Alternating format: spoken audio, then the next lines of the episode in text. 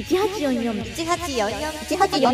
一八四四。メガヘルツ一八四四。メガヘルツ一八四四メガヘルツ。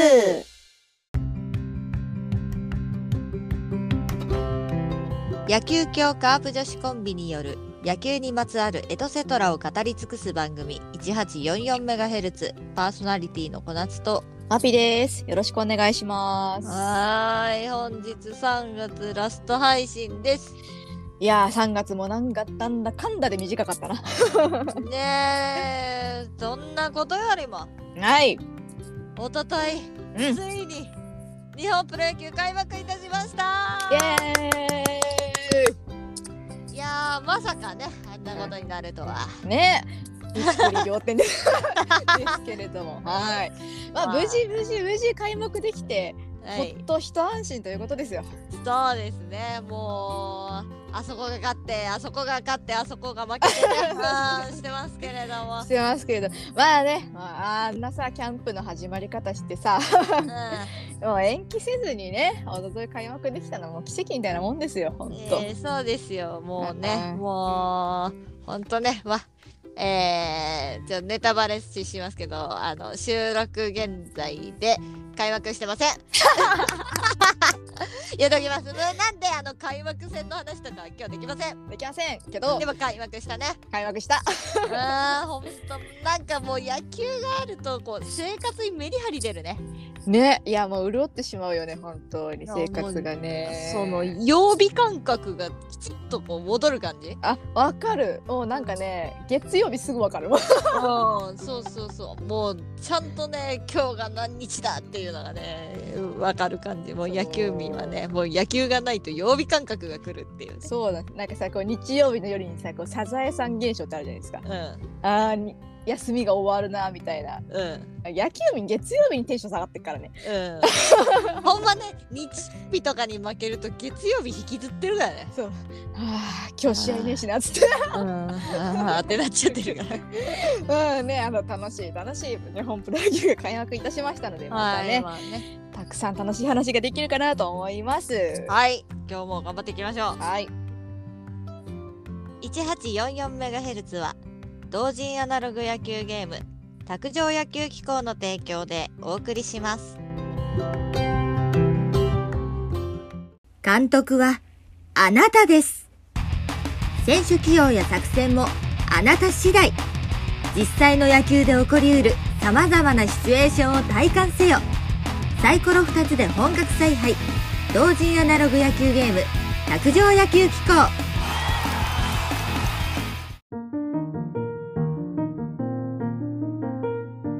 腹ペコ球場飯店。球場内外問わずおすすめのグルメやお店観戦のお供について紹介するコーナーです。おーということではーい皆さんに飯テロのコーナーです。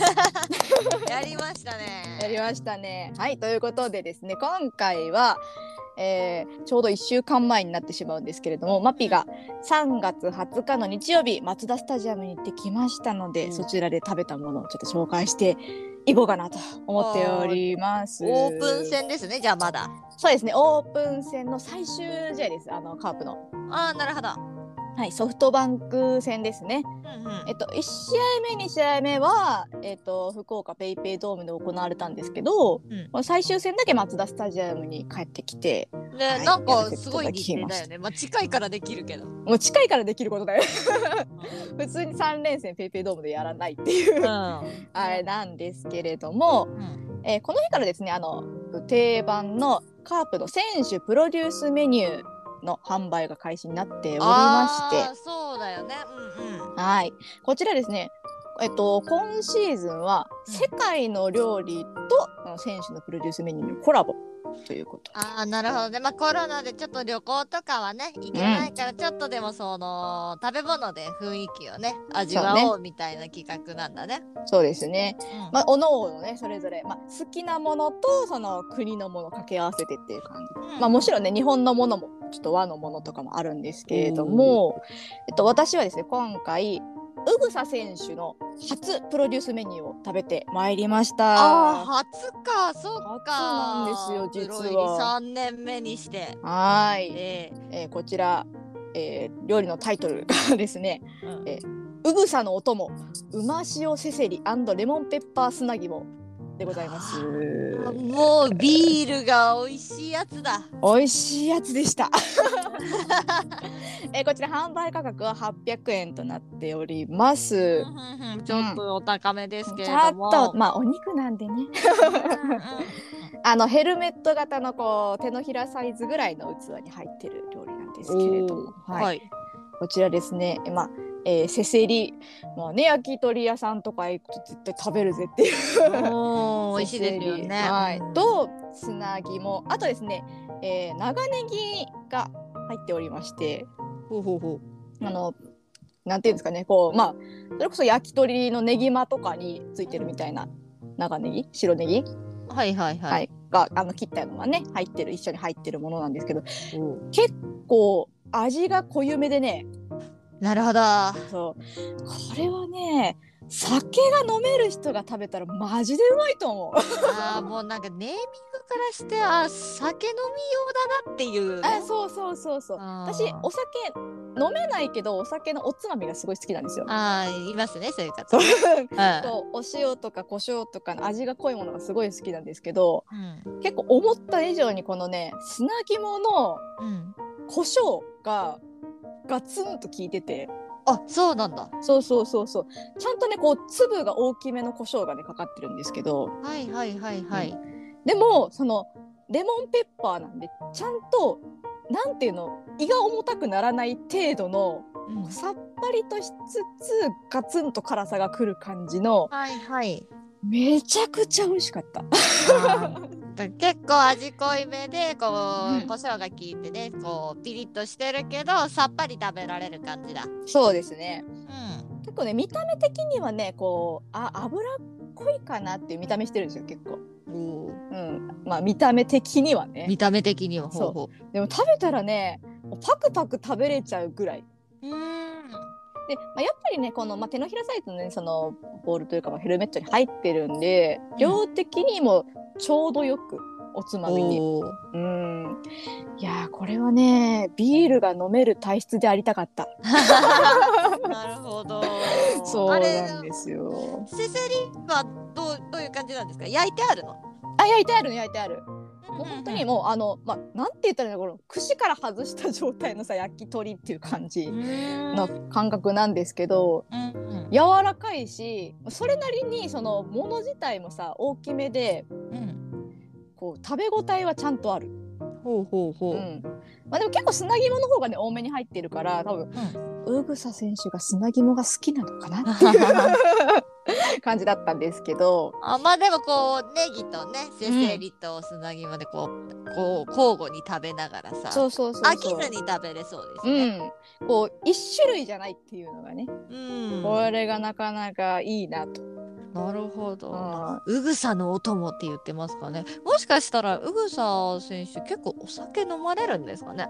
もしかしたらそうかもねこの味の濃さっていうかですね、うんうん。おつまみって感じだったんでお酒好きなんだろうな、お供にしてくださいっていう感じなるほど。だったのかなと思って、はい、うんこれはねかなりかなりおすすめだったので ぜひぜひ松田スタジアムにお越しの際にはですねこれちょっと提供が終わる前に食べていただければと思いますのでね、うん。はい、結構ねプロデュースメニューはねあの提供の期間みたいなのがねあって第1弾第2弾ってパンパンパンって出たりするんで。そうですね。いつの間にかなくなってたり、うん第4弾5弾ぐらいまでねシーズン通してありますからね。ありますからねうんなるべく早めにちょっと、まあ、ぜひ広島県民の方はですね、あのうん松田スタジアム行ける機会がね、あれば、はい、食べていただければと思いますので、ははいい、お願いいたします。はい。はい、一応他のメニューはですね、概要欄の方にリンクを貼っておきますので、いや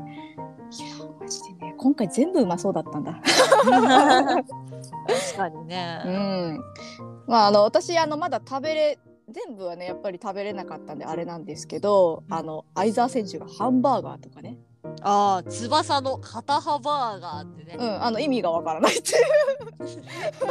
あ翼の肩幅ぐらいあるんでしょ肩幅ぐらいあるんでしょう。うでもこれすごい美味しそうで私はねこの相澤選手のハンバーガーめっちゃ食べてみたいなって思ってて、いいよね、これね。うん。ちゃんと野菜も取れそうですし。そうですね。はい。結構ね、今回あのデザートも充実しておりまして、うん。なんとルーキードラ1の黒原投手のおメニューもございますので、おー。これがあのティラミスパフェということで。ね。あら甘党さんなんですかね甘あ党さんなんですかね。これこれはですね、あの同行者私あのまあ母親と言ったんですけど、同行した母親が食べてめちゃくちゃ美味しいって言ってたので、はい、こちらもぜひぜひ皆さんと食べていただければなと思います。うん。はい、ということで、えーまあ、こなちゃん的に、まあ、今あのこのプロデュースメニューあるんですけど、まあ、さっき言ったけど相澤翼選手のバーガー気になるなって言っても他に気になるものあります？デザート系と他か。にそうね、まあ、今回私の推してる選手っていうのはねちょっと今回のラインナップにはいないんだけどうんうんうん私去年のうん。新人王、栗林投手のうん。うんビビンバ丼。あこれめちゃくちゃ美味しそうだなと思って。ー絶対に美味しいよ。で 絶対に美味しいじゃない絶対に美味しいけどめちゃくちゃ多分こう胃にくる重さしてるよねこれ。いやいいんですよこれぐらいがね。ね。えいやーでもね食べたくなるなこれは。食欲そそりますわ、うん。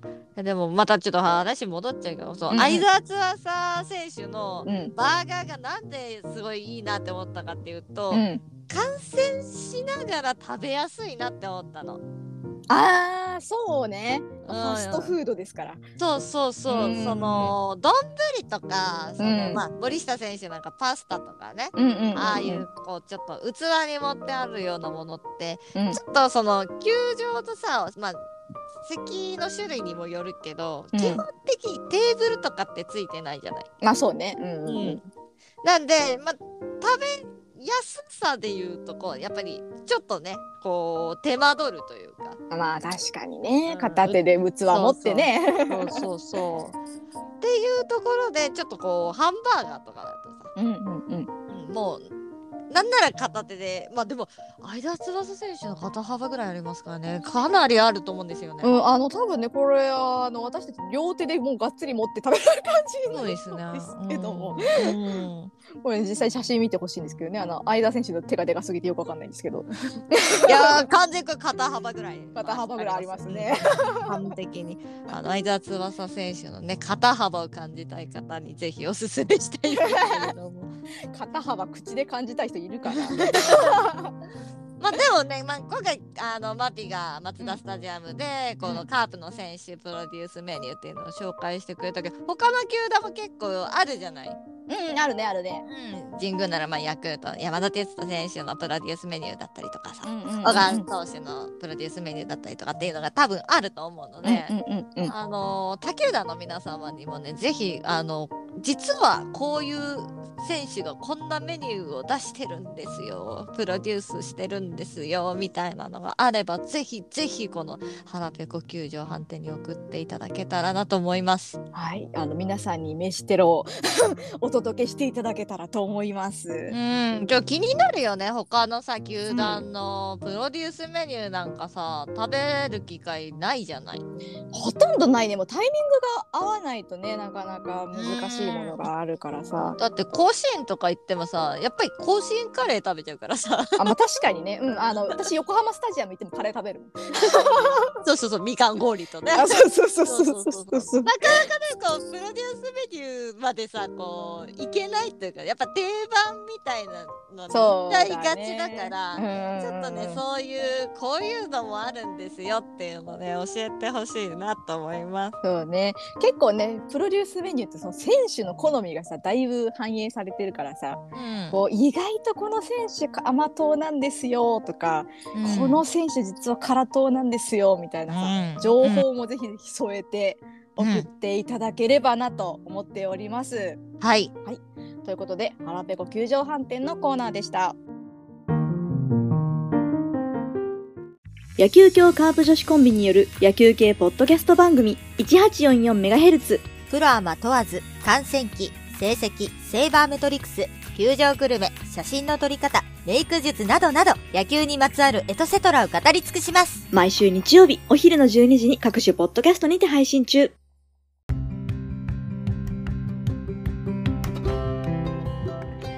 はいということで今回はねあの皆さんに12時から飯テロをお送りしましたがいかがでしたでしょうか、まあ飯テロっていうよりはね、うんまあ、ちょうどね。ね、そうだねみんなね。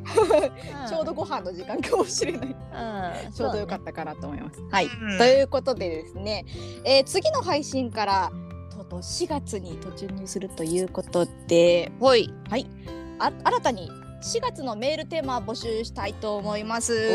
おはい、4月のメールテーマは題して今年注目している選手ということで、ーおー。はい、こちら、まあ、もちろんルーキーも含めてベテランまで、はい、今年この選手絶対いいと思うんですよっていうのを熱い熱いメッセージを募集しておりますので、はい、ぜひぜひお便りにて送っていただければと思います。うん、そうねもう我々はさやっぱりこう、うん。カープの選手だったらねこう、うん。ドラフト6位とかまでさ、うん。選手だっていうのはわかるけどさ、ね、そうね。ルーキーとかでもね。うん。やっぱタキタンの選手ってまだわかんないことわかんない人の方が多いからさ、そうだよ。本当にさメディアによく出てる人とかだったらわかるんだけどね。そうね。ドライチとかはね割と出てたりするけどさ、まだその、まあ、開幕して今日で3日目とかだからさ3試合目だから、まだそうだね。今から対戦して、ああこんな選手いるんだなとかさ、うんうん。思うと思うけど今から知っときたいそう。もう今から情報を仕入れてきたい。みんなに聞いときたい先に。うん。なんかさこうやっぱりその解説者の視点とかではさこうこの選手が今年はいいですよみたいなのは聞くけどさ、うん、ファン目線ってまだちょっとまた違うと思うんですよ。そうねうん。それが聞きたい。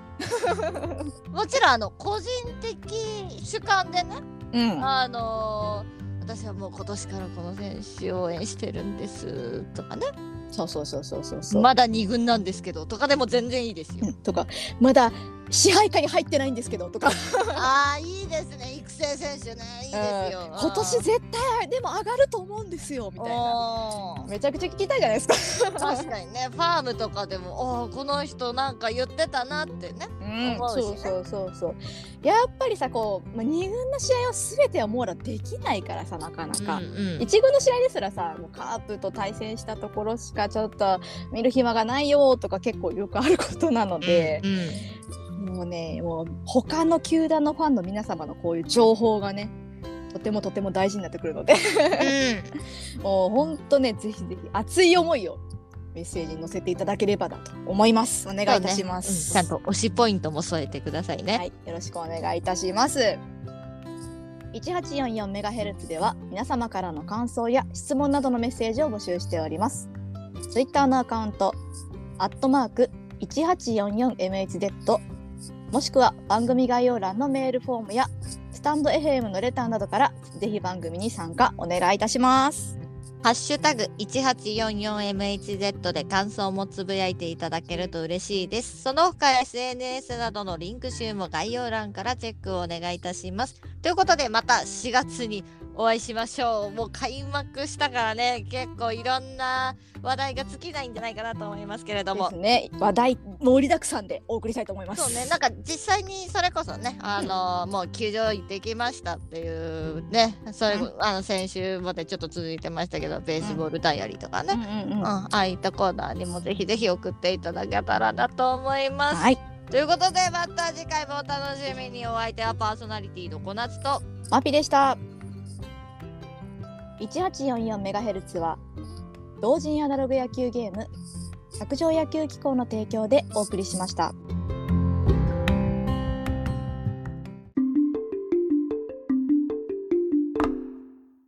ゲームセット